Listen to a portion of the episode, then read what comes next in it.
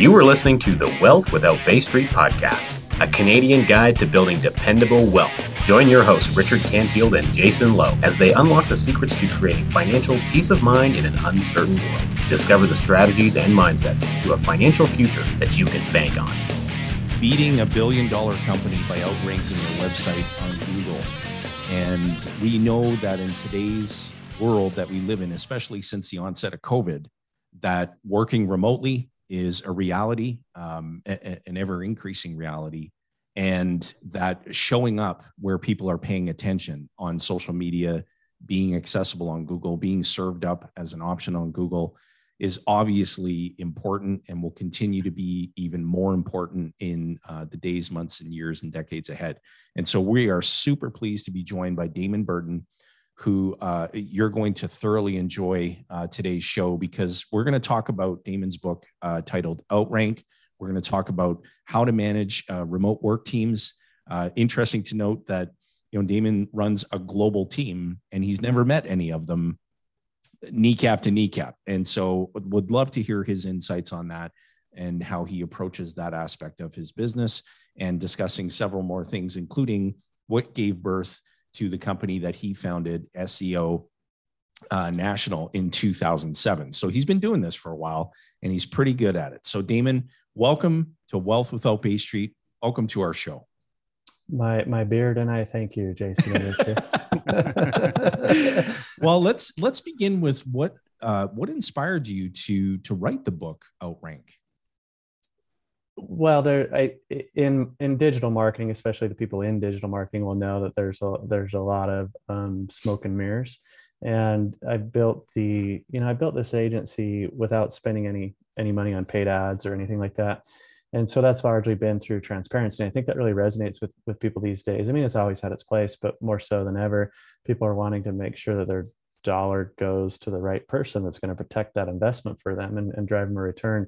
And so kind of kind of that same thought process of transparency is is where i really wanted to start writing the book because excuse me I, you know a i wanted to um, help uh, on the larger side of, of businesses i wanted to help businesses go okay we know seo is the right thing but where do we start? Who do we hire? So there's a bunch of chapters on like questions to qualify a good or bad seo company questions that ask them what to look out for and, but then likewise on the other side when i first started it was largely helping the small guys so i still have the soft spot for the small guys and so then in the same respect it was like okay well how can i write this book to give the little guys a fighting chance against the big guys that are paying me to do it on the other side. Right. So really, it was just an opportunity to kind of uh, I don't want to say like give back, because that, uh, uh, but but it's kind of kind of true in the sense where I wanted to give everybody a, a level playing field to to approach SEO. That's awesome. And when you so with the clients that you work with now, what what have you seen in terms of evolution of this whole SEO thing and presence on, you know, um, Google being a platform where people, of course, they're going there, they're they're making decisions, they're making buying decisions, yeah, based on, you know, Google reviews and how you how you show up there. And so, what have you seen evolve since 2007? I mean, it's been such a rapid, especially in these past couple years, such rapid growth in that mm-hmm. space. Uh, what what can you what insights can you share with our, our viewers and listeners? Must be hard to keep up on keep up with the changes, I would imagine. Well, th- that's the surprising part is that it's it's such a unique. The, the answer is going to be like all of the above. It's going to be everything's changed and nothing has changed. And so let me kind of cover cover that ground. So as far as you know, from a technical technical perspective, the algorithms sure the algorithms change but one thing that i that i talk about like in the book or that I, I, frequently publish about is is you you if you just make google look good and do things the right way sure it takes time which is the only disadvantage of seo and we can talk about why in a minute but but if you put in the effort to do things right you don't really have to be worried about these algorithm changes i mean out of the 15 years we've been doing this i've never had a client get a penalty so when all these algorithms changes roll out and everyone starts freaking out most of our clients are either neutral or positive uh, uh, from the fallout of whatever the algorithmic change was. And, and the reason why is because here's why I say nothing has changed. And I don't literally mean nothing, but the concepts of SEO are still the same. It's still the same core pillars of SEO. So, so for listeners that might not be familiar with what SEO is, it stands for search engine optimization. The goal is to show up higher on search engines for words that you can monetize, but without paying for ads. So you're increasing the credibility of your website. And uh, as the discussion evolves, maybe we'll talk about why or how it works. But at, at the end of the day, it's still the same concepts. And, and what I mean by concepts are, I'll give you an example. So in 2016, it was Mobilegeddon. All hell is breaking loose on uh, websites if they're not mobile friendly. Yeah. Well, all that really meant was have a quick loading website that was user friendly just on a different device. So it's the same concept of have a quick loading website that's user friendly. It's just now on a different device. And then when you look back at like two of the, the biggest algorithm changes that that anybody that's that's followed algorithms are going to be from 2011 to 2012, which were the Panda algorithm and the Penguin algorithm. So the Panda algorithm was, hey, don't rip off content. Actually, write something unique that's value added. Weird, good user experience. The yeah. other one is Penguin. Don't go get a bunch of shady websites to link back. So, so one of the strategies for the listeners is to, to get hyperlinks from one website to yours, and that's called a backlink. And each of those backlinks count as a vote in the search engine popularity contest. So prior to 2012, it was it was quantity over quality. And then immediately overnight, when when Google rolled that out after you know catching on, obviously that people were manipulating things, it instantly changed things from quality to quality over quantity. And, and so when you look at that, it's just it's just the same core concepts. It's have you know a, a good efficient loading website with good unique content with good external credibility. Any algorithm change you could ever mention to date is just one or a combination of those same things. So as long as you stick to the basics and, and, maybe make small pivots and apply the same concepts to the new platforms, it's still the same thing at the end of the day. You, you don't need to be looking to hit home runs. You just need to try to get on base. You just want to get on base all the time with your SEO process and understand what those basics are and focus on the fundamentals, like what you would learn in yeah. training camp and any sporting activity. Yeah. Well, and you know, you have to be, um, I, like you mentioned, you have to be a credible, you know, option for Google to serve up when somebody's, you know, out there searching. And we we can attest firsthand. You know, we have um, people who reach out to us and say the reason we chose um, y- your organization was because of how favorably ranked and how favorably reviewed uh, mm-hmm. your business is on Google. And that's a reality of the world that we live in. That's where people are going. And I know I, and you gentlemen can both probably attest to this too. If I'm making a decision about a restaurant that, that I want to go to, someplace in a community, a city, a town that I've never been to before, I'm hopping on Google's right away. Google's. And that's, I make the decision based on that. And so do you find that these, these larger brands or, or organizations, that they're they're buying into this whole thing even more so because uh, when I think of other platforms like you know the the Facebooks and you know other areas where these big billion dollar brands just really aren't showing up in the way that you know maybe small to medium sized businesses are. Yeah it's it's been kind of an interesting evolution because um, you know when i first got into seo facebook was still relatively new and definitely their paid advertising model was. Um, and, and, even google's paid advertising model it wasn't new but it was it, it was you know in its infancy. And so as those those two platforms and other platforms obviously but that is as that paid concept grew I never left SEO. I've, I've always stayed in my lane. I always wanted to, I never wanted to be an agency that did it all and was mediocre at all of it. So we just stayed in SEO. So nothing's changed for us, but it's interesting looking outside and seeing where the attention has changed. Right. And so, like, if we look at the, the 15 years that I've been involved, it was in the beginning, SEO was the sexy thing. And so there was a lot of attention around it. And then comes Google ads and Facebook ads. And then the the public interest went towards that more so. Um, but but seo never died or or you know i think people just kind of got distracted by shiny objects and that's that's where the attention went. Because everybody i mean we still have a dozen clients from 15 years ago from year one that are still with us that are just cranking along. I mean, they've gone from, you know, one example that always sticks out is a, a client that when when they first started, they were doing like 80 grand a year, and now they're doing 1.2 million a month. But they've they've they've rode that wave and that evolution over the last decade. So now that what's interesting is that we're coming full circle now because now the pendulum's coming the other way and people are going, holy crap, ads are not cost effective. Um, they they don't have a, a reliable return on investment. I mean, they can, but it's always varying you know you always have your your different cost per click based on how competitive the market is and then i think where people are really getting burned out is they're sick of their ad account randomly getting shut down and, and there's no support whatsoever. So you log into facebook and your account's gone and you're like holy crap.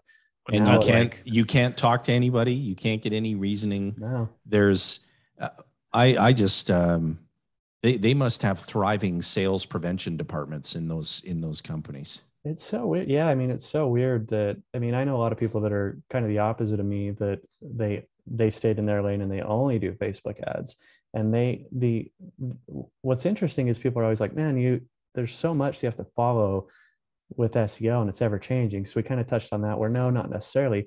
But in my mind, I'm thinking the other way around. I'm like, you are having to check your paid ads every freaking day you're yeah. having to check your budget if it's going up or down. You're having to look at your cost per conversion to make sure it's still economical. You got to have 12 fake accounts in your back pocket because you never know when one's going to get shut down. Like that is exhausting to me to think about. So i think people are getting burned out and they're coming back around and going okay yeah no it makes sense now to do the long term play for better return on uh, investment with less volatility. And why did why does it take longer in in SEO. So for for people again who may not mm-hmm. be familiar with the level of patience and time that's required, could you maybe expand on that a little bit for us? Yeah. So with with paid ads compared to SEO, it's it's almost exact opposite pros and cons. Um, so with paid ads, the nice thing is you can get them up and running pretty quickly. The the main disadvantage to SEO is the exact opposite. It takes time, and the reason why is is is based on logistics. Um, so when your SEO says, ah, you want to kind of commit to at least a year, there's some truth to that. And the reason why is because what you're doing is increasing the credibility of the website. Now, there's a bunch that goes into SEO, but everything primarily falls into two categories. So the first category is what do you do on your website? The other category is what do you do externally to your website? And then in between there sits content because you can have internal and external content. So here's where time comes into play. So like when we launch a new account, we're four to six weeks in it into it just to finish research. Mm. I mean, we'll go in there and we'll dig into the competitive analysis. We'll see what the other guys are doing good, what they're doing bad. Then we'll look at what the keyword targets are, and and we go, okay, this one has high volume, but it's also high co- competition, or low volume, low competition. And if it's one or the other, it doesn't disqualify the target. We don't go, yeah, we only want the high volume ones because they might not be as as relevant. So sometimes there's a reason to disqualify the high volume ones. And then conversely, we don't want to turn away all the ones that have you know low volume because they might imply really good buyer intent because it's a really specific search query. Right. So we go through all of this metrics to go okay what are we even targeting?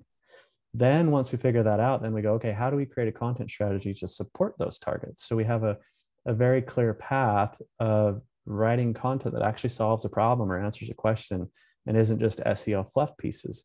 So here we are we're like a month almost two months into this just to even know what direction we're taking after that. Then you have to start creating the content. So you spend hours or days researching and writing the content. Then, you know, in our case, we'll send it to the client. We do all the heavy lifting, but we're like, hey, do we have your blessing? Is this is this content good? Does it represent you properly? So then you're waiting for the feedback on that, and then you publish it. You wait for Google to find it, and then once Google finds it, you wait for it to you know decide how it's going to shuffle around the rankings so it's it, it's really just logistics of how much time it takes to research create and distribute all the assets that you need to play with. But once it's done it's it's done. In the sense that seo is never done so to speak but that content is there. It just it's it's permanent. It's a piece yeah, of internet real estate that's always you know uh, producing something for you a viewer's eyeballs essentially yeah and it just it, it just builds upon itself and and so as seo starts to pay for itself then it just becomes a gravy train. I mean with paid ads as soon as you turn it off you, you just disappeared entirely. Right. So so with seo it's it's really like okay do i want to spend you know, just making up random numbers here. Do I want to spend five thousand dollars a month in paid ads to get immediate traction, but have a, a pretty small margin, or do I want to pay three to four thousand dollars in SEO, get nothing for nine months, twelve months, eighteen months, and then just a windfall of cash after that that's consistent with a higher profit margin. So, so really, your decision on if SEO makes sense is a do i have the cash flow to support it while i bring it to life? And, and b do i have the patience and, and understanding to to fund this while i wait for everything to kick in? What's really interesting what you're sharing with us Damon. Is very similar to you know the, the work that jason and i do and our focus is you know on, on our podcast is teaching people about um, the primary resource of becoming their own banker. And it's a long-term strategy uh, that requires what we refer to as a capitalization period. So really you're just talking about a long term you're, you're, you're talking about your business you want to grow but you need to basically create a business within the business. It takes a little bit of seed capital a little bit of time in order for you to be able to turn that mm-hmm. profit but that profit ideal is expected beyond that forever because you've put the, the hard work and yeah. the effort in. And a lot of people just aren't willing to do that work or effort yet because they need that quick result. Mm-hmm. but but you know probably a lot of uh, people i would imagine you would see you know maybe not earlier on in your work but maybe you see more of that today. And I, I, suspect you wouldn't need to because you know of your, your branding that you already have and people seek you out for your expertise. Exactly. But a lot of you know newer businesses are coming along and they're probably trying to do a bit of a, a multi-pronged strategy they're putting some of the work into the seo to get it going but they're also looking for that a little bit of that immediate you know let's get some you know generation of uh, you know resources leads prospects etc coming in to our funnel so that we can you know create the cash flow necessary to do our long-term project, which is this SEO. Is that what you find happen? Exactly. Yeah. I mean, we're pretty fortunate where where we're not dying for business, and and we've built out, um, you know, some credibility. Where, I mean, like I said, we, I don't do any advertising for the company itself, um, and and we can we can probably talk about, you know, how you scale a business without doing any advertising but yeah, I mean, usually by the time people are referred to us, they've been exposed to the types of results that we drive. So we're fortunate that way to not have to do the little sales dance. But um, years ago, it was that there was a, a more conversation in in the lead discussion of you know how do i protect my dollar with you guys and and having to explain why it's a slow process and things like that and so i, I still take the same approach where it's just transparency first and i have no problem just this week i turned down a lead um, because it just didn't make sense that they they needed cash flow more urgently and i don't want the client that i'm going to take food off the table because that's mm. just a that's just a recipe for disaster for them and me yeah. and so i have no problem going hey do paid ads first and communicating exactly what we talked about your profit margin won't be as substantial but it will be cash flow so um, yeah i don't get that too much just because of the nature of, of what we built as an organization, but it certainly is a consideration in general for people getting into marketing. And then how, how do you go about scaling a business without ads? So, so my company SEO National is scaled uh, primarily for two reasons, and I kind of laugh because it's um, a lot of these things in how I built the company. Everything's been very strategic, but I don't realize how fortunate I am on a lot of these things until retrospect. Um, so, like an example is prior to maybe two years ago, um, the, the biggest source of leads is referrals, and it's still probably 50 50, but, but it's no longer, you know, 90 10. Right. And, and what's consumed that other percentage difference is social proof. And all I do is, you know, my platform of choice is LinkedIn because it's where my audience is. And so Monday through Thursday, Monday through Friday, I get on, I make a post, and, and if you want, we can talk about the strategy of timing and this and that. But the short answer is I get on there and I give away the farm. I I don't do I don't have a funnel. I don't send anybody to an opt-in or an email list or anything. What I do is I go, here's a problem, here's the answer. The end. And then what happens is you build up trust with your audience, especially by being consistent. So subconsciously, Damon is always the authority with SEO they trust Damon because I've never asked them for anything. And then I sprinkle in some personal stories on there. So like on LinkedIn, it's like, you know, 80% business, 20% family. And on, on Facebook, it's 50, 50. And the reason I mentioned Facebook is because it's interesting. My audience is, there's some reasonable traction on, on Facebook, but substantially more on LinkedIn for me. I mean, my average post on LinkedIn will get three to 10,000 views, 3,000, 10,000 views. My average engagement rate on, on Facebook is like five to 10 comments. It's like not even the same. I mean, on LinkedIn, it'll be hundreds of comments. But what's interesting is people will follow Damon and SEO National through LinkedIn because that's where my reach is. And then at some point they go, I, want to either consider a sell or I want to find out more about Damon or the company. And then they go to Google. And so here's what people have to understand is, is your SEO is great because even if it's not your primary source of leads, it may not attract a lead, but it can convert a lead. Yeah. So then these guys go and look, they look up Damon Burton, they look up SEO National, they see all the positive stuff, they feel comforted, and then they'll find my Facebook or they'll find my personal website that then mentions Facebook, and then they'll follow me on Facebook, and then they see the the, the personal stories. And so what's interesting is it goes from business on LinkedIn to eh, you know proof of trust on on search engines to a private message on Facebook. So what happens is on Facebook they go, "Hey, I know you do SEO. I want to talk about that. But man, that thing you said about how you love your wife, that was cool." Yeah. And like that's where they convert is just that personal, something personal where it resonated with them. And and then it's and then it eliminates all the sales pitches. It brings down the sales walls. And then after that, it's like, hey, what's what's the next move? So much um and, and it makes it a lot more easy uh, lucrative and fun for you too. For sure, yeah. I mean, you know, I got three dozen employees, and and the part that I enjoy the most is relationships. So I've I've built out all the processes and documentation where they can still deploy everything in in a well structured quality in a way that I don't have to worry about quality control at scale, and then that allows me to do the parts that I want to do, which is largely just the engagement. Love it, and knowing that you manage uh, your you know your team remotely and this is the rea- this is the world that we live in. So what what insights would you give uh, as it relates to your journey with remote work? Well, that's a good example of everything was strategic but i didn't realize how fortunate i was you know because when covid hit we didn't have to change a single thing yeah. literally nothing. And so um, you know we're, su- we're, we're super fortunate in that respect. As far as like managing a remote team i mean there's there's there's a couple very strategic approaches i take throughout the evolution of a relationship of bringing on a remote team member. So where it starts is, is by proactively screening the the candidates. And so when i do a job posting i'll i'll hide an easter egg in the middle. And so I, I kind of stack the job posting where at the beginning it's hey here's the opportunity. You know you're uh, we're an awesome company and so are you. We should we should connect. And then kind of skipping to the bottom it's like here's your pay here's your compensation whatever. But then in the middle i put don't message me on this job listing website. I'm not going to check it. Instead skype me. And when you skype me you must say t-rex is bodacious.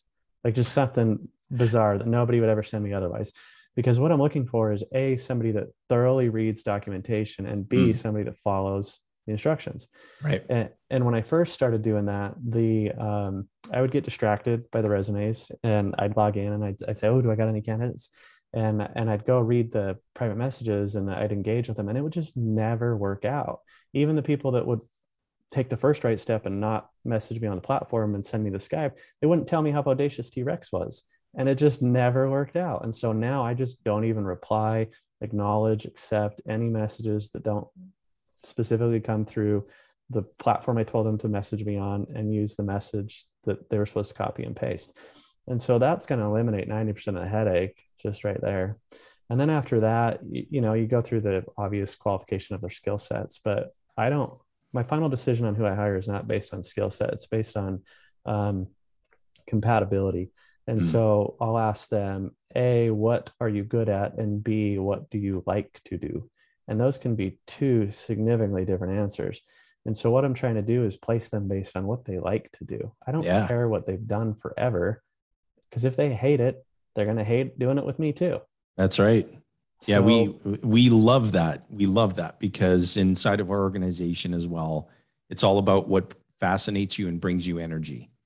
And so, yeah. what what are those things that you like to do? We went through an exercise which speaks directly to what you were just describing, and we we do this once a year. So we we examine all of the uh, the tasks, the workflow, everything that happens inside the business, our team gets together, takes a look at that, and says, Yeah. "Look," and it and it's open rein to be able to say, "That drains my energy. That Yeah. does not fascinate me and bring me energy." But someone else in the room raises their hand and goes, "I really like to do that."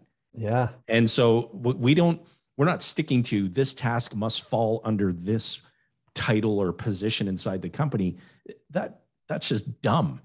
Mhm. Get it in the lap of someone who actually enjoys doing it because th- that's how they're going to show up best Yeah. is in the things that they enjoy doing. So it's it's awesome to hear that that's uh, that's the approach that you take inside of your organization as well.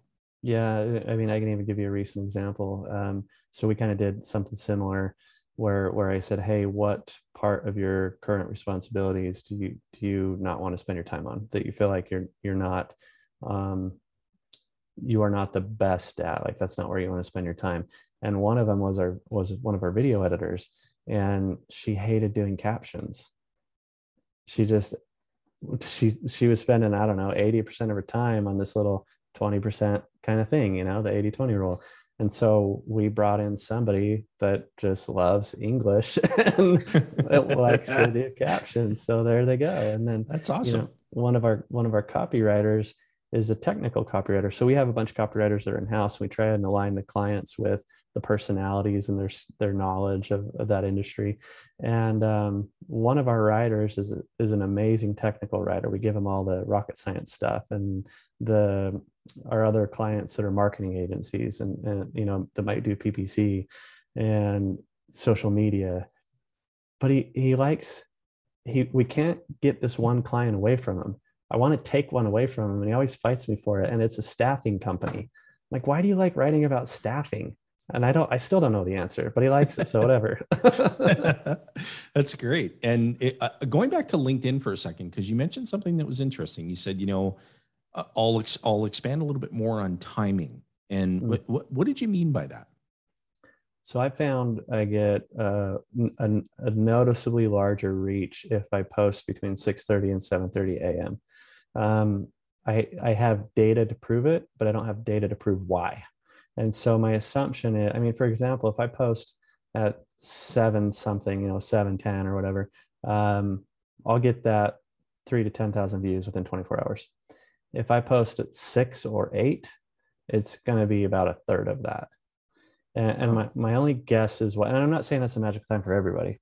It, I think I think it's a magical time for me, A, based on my location, which is Utah, and B, based on my industry. And, and so the followers are doing whatever they're doing. And, and so my guess on what they're doing and why timing matters is that, you know, seven o'clock is late enough that the people on the East Coast have already Ah. grabbed their coffee and now they're sitting at their desk and they're ready to waste 20 minutes. And then on the, the West Coast, the people got out of the shower, they're eating breakfast, they're sitting on the toilet. That that's their 20 minute window right there. And if it's earlier than that, then I eliminate the West Coast people. And then if it's later than that, I eliminate the East Coast people because they're already in the grind of the day.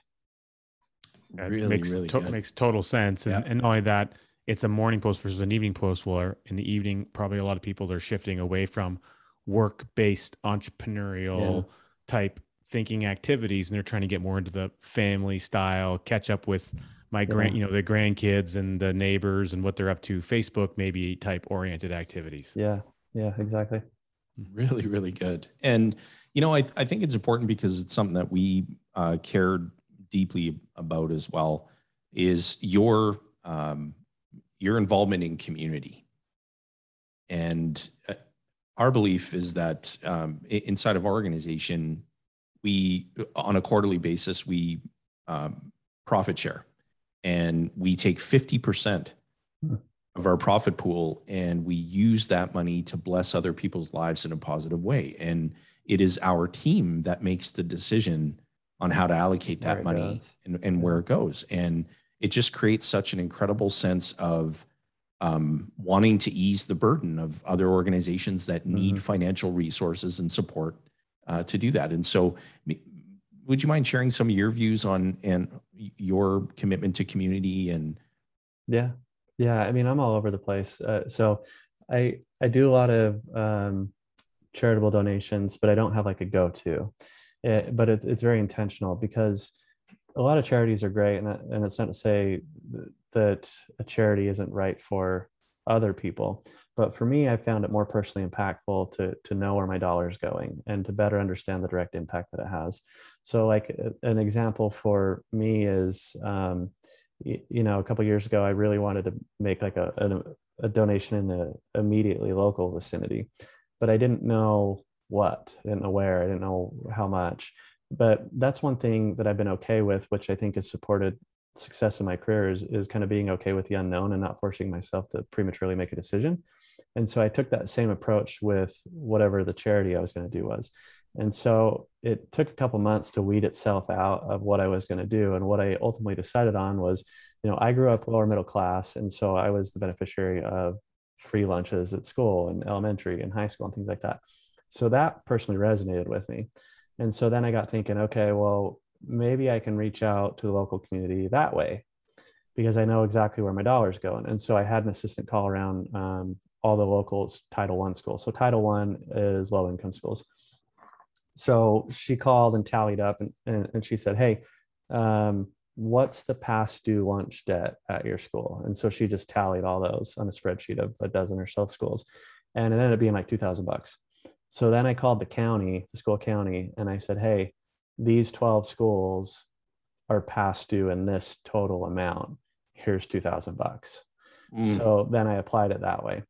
So that's one example but then but then there's other examples so for me i don't like i said i don't have a go-to. It's like a little a little bit more emotional for me where where i kind of want to be really intentful behind it. And there's nothing wrong with throwing money at charities and this and that but that's just what makes me tick. Um, you know and then and there's a lot of other random ones where um, there's there's this lady that's in the Philippines because half my team's in the states and half's in the Philippines, and I often talk about talk about my remote team and and my appreciation for their work ethic and things like that. And a couple years ago, there was a lady that asked if I could help donate for like a kids Christmas thing for underprivileged people over in, in the Philippines, and so I threw like a hundred bucks, and then um, which is a significant amount for that type of charity over in the Philippines and then every year she comes back now. So now I, I guess I do have one go to. I always throw about a hundred bucks to this Christmas thing in the Philippines, but she just hit me up the other day too for um, to to help with students because of COVID and supplies and things like that. And so I threw her some money for that. So it, it really just um, it's more emotional for me if like it feels right, if I can resonate yeah. with the type of impact that it's going to have. And um, you know, if it's uh, any, um, I guess, value to you. I mean, for us, it, enabling our teammates to make those decisions yeah. creates creates that emotional connection for them too. Yeah. And because we we didn't want it driven by, okay, somebody is one person in the organization is going to decide that this is the most important charity. You know, mm-hmm. we've got such a wide variety where money is sprinkling on you know to these organizations and our team members feel uh, connected emotionally. Yeah. and it just it feels good to to be able to give. And and mm-hmm. I, i've shared this on a few shows here this week. Like it's not about giving back. We didn't take anything. Mm-hmm. it's about helping to ease the burden that these yeah. organizations they they need support financially. And it feels really good to be an entrepreneur and to have that freedom of time and purpose and relationship and money. And then you just you you uh, amp up that that volume of connection by mm-hmm. being engaged in community. And you know successful entrepreneurs are not uh, villains or bad people who only care about stuffing money into a mattress for their own benefit. They're yeah, some of the most caring generous people that I've ever come to know. I, I, was just engaging with somebody on a post the other day about this topic about wealthy people being assholes. Can I swear? Because I just swore.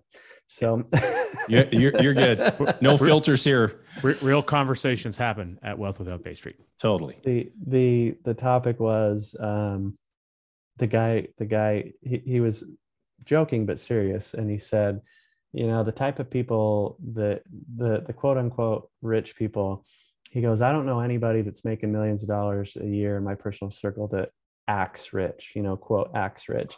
He goes, the people you got to look out for are people making fifty to one hundred fifty thousand dollars a year and think they need to go get their Beamer now. He goes, those are the guys that act like they got to flex on everybody. And so we started engaging, and and I generally agree with at least the at least the concept of what he was trying to talk about.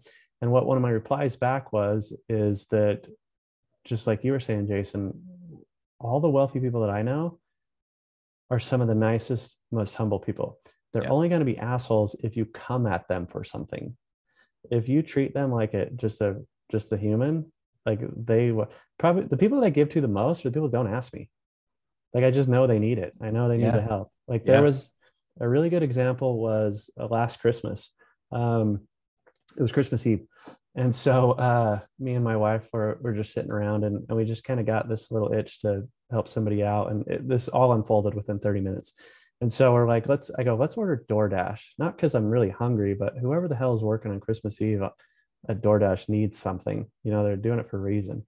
So we ordered DoorDash and this lady showed up and, and I, I this was like peak COVID where nobody's saying hi or touching anybody. And so I, I put the message on DoorDash, like, please knock. I, I want to give you something or something. I made it sound not creepy. so, so, she didn't knock, but but my doorbell, um, no, the doorbell didn't go off. The sensor didn't go off because I remember thinking it would have been great to capture this on camera, and I didn't. Something made me realize she was there, and so I went out, and she was getting ready to hop in her car, and I was like, "Hey, wait, wait, wait, wait come back!" And so she comes back, and um, I said, "Here's a hundred bucks." And she just just about dropped. She started crying and it was like it was so much it was it was more than crying though. It was like her emotions were past that. She was frozen that she couldn't even really do anything and so she just was kind of like thanks and got in her car. But she had my my number by proxy through the app and so she texted me and said thanks you know what's your number? And so then we continued the conversation through text at that point and she's like you just made my day. I have i have two kids at home. Um, I, I'm I need the money right now, and because of you, I'm going home. I don't have to drive now oh, on, that's on incredible. Christmas Eve. And so we've stayed in touch over the months, and they said, "Let me know how you're doing. What's what's going on?" And I've, I've helped her out here and there a little bit, but that's what you want to see is you want to help the people that are trying, you know, not asking for a handout. Uh so important and it, money we we talk about this you know money amplifies more of who you are and so sure. if you're if you're an asshole, the more money you have, the bigger asshole you're going to be. Mm-hmm. If you're humble and you're grateful and you're generous, uh, the more money you have, the more humble, grateful, and generous you're going to be. Yeah, totally. And it, oh, I, man, I'm curious. I'm curious so about that too, Jason, because you talk about um, you know the, the money and the amplification of that and that sort of thing. And now uh, Damon, we haven't really mentioned, but you're a contributor, uh, a, big contributor uh, as Forbes and being a member of the Forbes Council. So I'm curious the types of things and articles that you write there. And I would imagine a lot of them are, some of them are in, in your direct field, but there's probably things that trickle into other areas. So maybe was that something you can speak to a little bit for our listeners? And if they wanted to dig into some of your Forbes articles, what are some things that you would recommend that they um, you know what are some of your most popular ones that you found people have really grabbed that, that maybe have a personal mm-hmm. connection for you that you know that caused you to reach out and create that, those articles? Yeah they, they've all become very intentional lately and not just not just braggy pieces on forbes. Um, so it's kind of evolved. What's interesting is is i probably have i don't know maybe 20 articles on there now something like that. And and probably 17 out of those 20 are about seo but the one that the one that i that I break out and send people to on a consistent basis is the first one I wrote, and it has nothing to do with SEO. And so the first one I wrote was titled something like Constant Connectivity Does Not Equal Productivity. Two surefire ways to get your life back, something like that.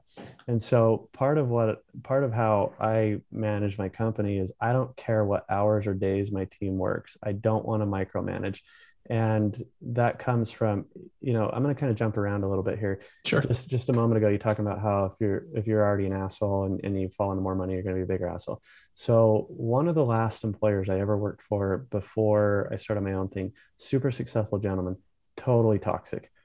And what i learned from him was all the things not to do in business. And so one of those things was i can I can relate to that too. Yeah one of the things was from a very specific night. I was out on a date with my wife. It was before we had kids. We were married, but we didn't have kids yet. And um, we're sitting at a restaurant. It was like Friday, seven o'clock. So it's the weekend. It's after hours, and I don't remember what sequence it was between phone, text, and email, but m- my boss at the time contacted me through one of them, and I I, I just didn't answer because it's after hours. It's on the weekend. I'm I'm hanging out with my wife, and so then a couple minutes goes by, and then the next one in the sequence he hits me up with, and then the next one, and so at the time, this was before smartphones. It was kind of like as we were leaning into smartphones. And if you remember, there was a phone. T9 T9 text messaging in this uh, format was what you no, were. No, no, no. I had I had the T-Mobile Sidekick. I had a I had the little flip toggle screen with the actual QWERTY keyboard. So I was hot stuff. So so um, I get an email and just and and right then and to this day i took off email and i've never had it on my phone since. So that's been 17 years something like that. Wow. And so that's what i was writing about in this article was to how to how to set healthy boundaries. And so i don't have messenger on my phone. I don't have email on my phone. I don't give clients my cell phone.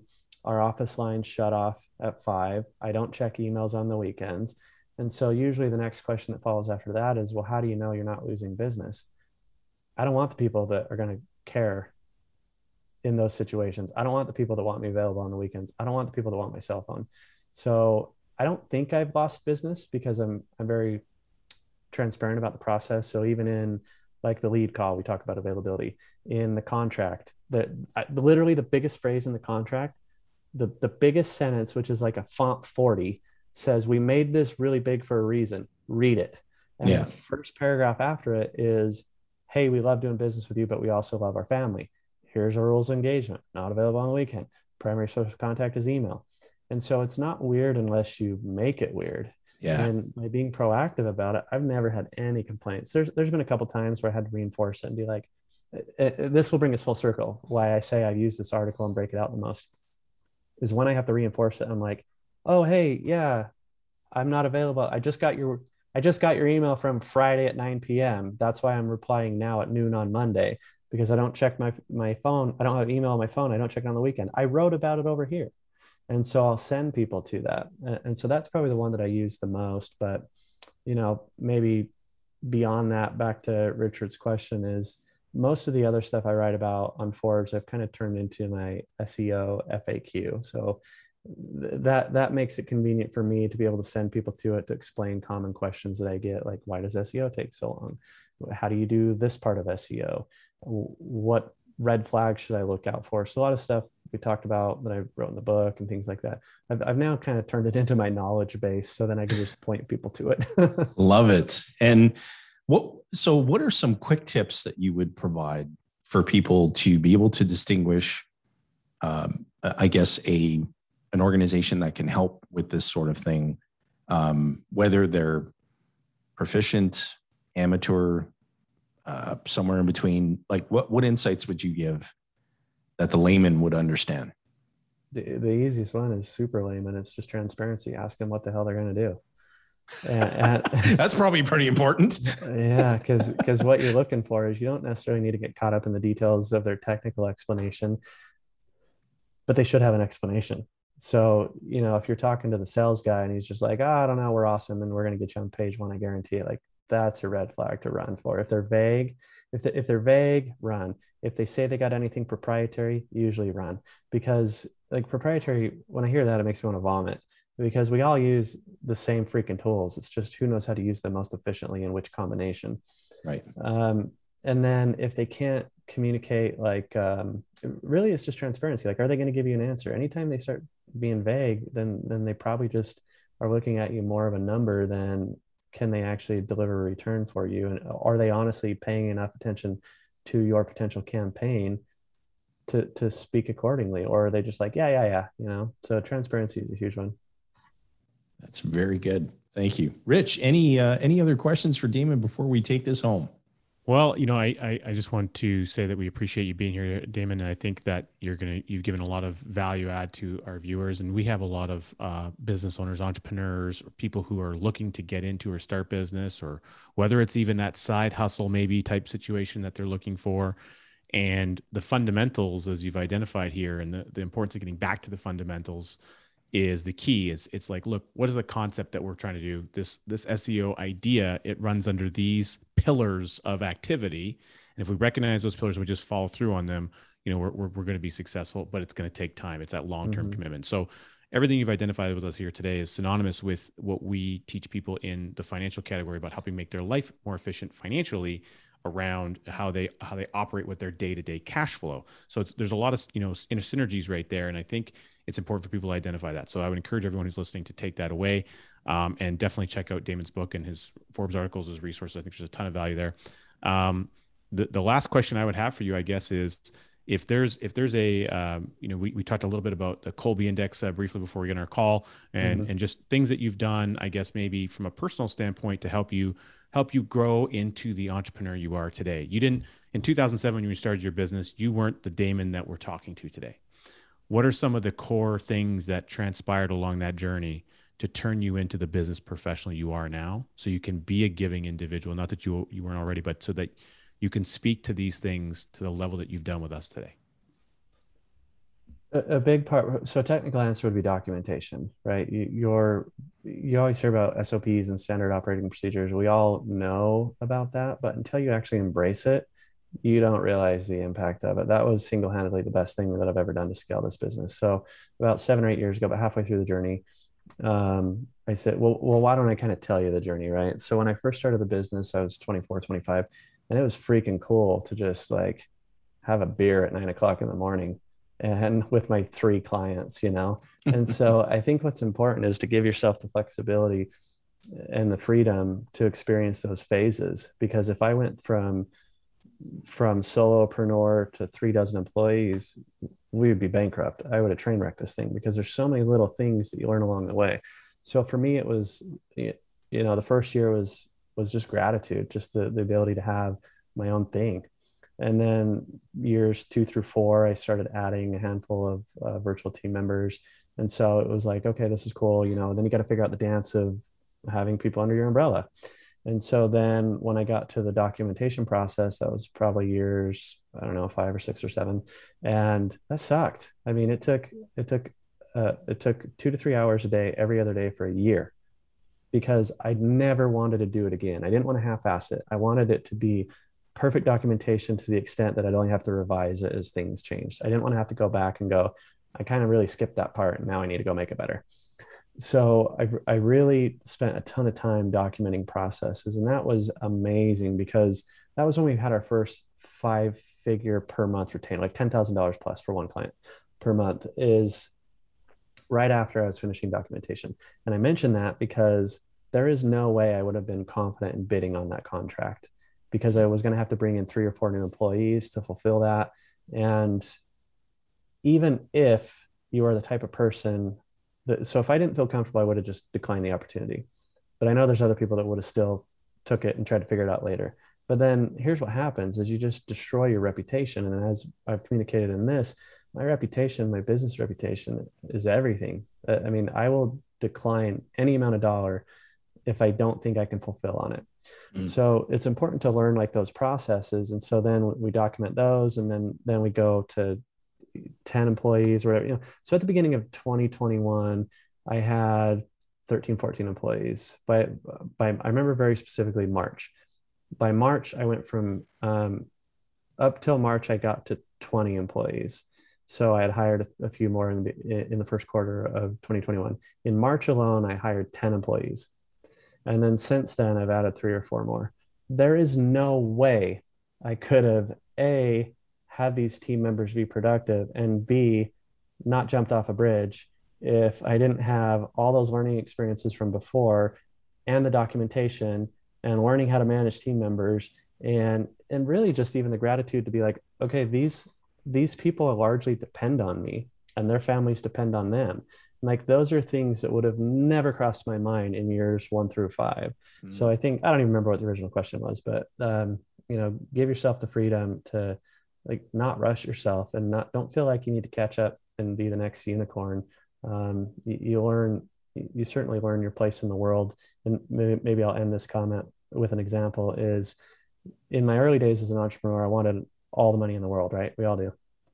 But then as things evolved, I only want as much as little as possible to maintain my lifestyle and and the rest i want to spend time with my family. And and those are things that you don't put into perspective unless you go through all of those phases. It's the it's all the experience that shapes you. It shapes your decision making. It's it, it shapes your approach. It shapes your philosophy. It shapes your ambitions. And i think what you shared is incredibly powerful um, th- thank you damon thank you sincerely for being generous with your time and spending it with us today and um, we know that our viewers and our listeners are going to get uh, an enormous amount of value from the conversation, and we'll include in the show notes um, access to Damon's resources, and we encourage you to, uh, you know, follow him on LinkedIn and um, and get connected. You'll be glad you did. Uh, Damon, thank you. You bet. Thanks, Jason. Thanks, Rich. And for all of our viewers uh, who are on the YouTubes, if you just look right up here, you're going to see uh, the recommended playlist of additional content. Uh, we always encourage folks uh, to continue their journey of learning and growing. No such thing as having arrived in knowledge. There's always something new to learn. And so make the rest of your week great. And gentlemen, thanks again. Have an awesome rest of your day. Thanks for listening to the Wealth Without Bay Street podcast, where your wealth matters. Be sure to check out our social media channels for more great content. Hit subscribe on your favorite podcast player and be sure to rate the show. We definitely appreciate it. And don't forget to share this episode with someone you care about. Join us on the next episode where we continue to uncover the financial tools, strategies, and the mindsets that maximize your wealth.